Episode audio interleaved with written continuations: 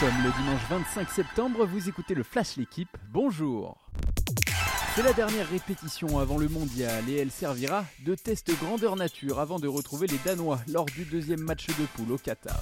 Mais avant cette Coupe du Monde, il faut assurer le maintien en Ligue A de la Ligue des Nations ce soir à Copenhague. Face aux Danois, qu'ils n'ont plus battu depuis 7 ans, les Bleus devront confirmer l'embellie aperçue contre l'Autriche jeudi. Areola débutera dans le but, Giroud devrait lui démarrer sur le banc au détriment de Nkunku.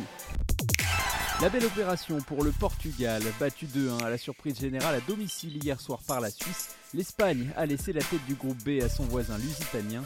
Les coéquipiers de Cristiano Ronaldo, vainqueur 4-0 en République tchèque, pourront se contenter d'un match nul mardi soir contre les Espagnols pour se qualifier pour le Final Four de cette Ligue des Nations. Il n'y a pas eu de suspense. Le Stade Toulousain a surclassé le Racing 92 37 à 10 hier soir, empochant au passage le point de bonus offensif. Une victoire nette et sans bavure qui permet aux Toulousains de prendre provisoirement la tête du top 14 avant la rencontre de ce soir entre Clermont et La Rochelle. Parmi les autres matchs de cette quatrième journée hier, Toulon s'est incliné à Perpignan 19-13, Lyon a battu le Stade français 33-27 et Montpellier a écrasé Pau 43 à 17. Roger Federer a beau avoir mis fin à sa carrière vendredi soir, la Laver Cup se poursuit tout le week-end.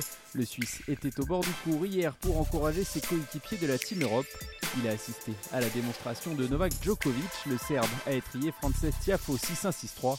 Matteo Berrettini a lui battu Félix Auger-Aliassime avant que Tyler Fritz ne domine Cameron Norrie. En tennis toujours, mais sur le circuit ATP, la finale de l'Open de Moselle à suivre en direct sur l'équipe live à 15h30 opposera Alexander Bublik à Lorenzo Sonego. Merci d'avoir écouté le Flash l'équipe, bonne journée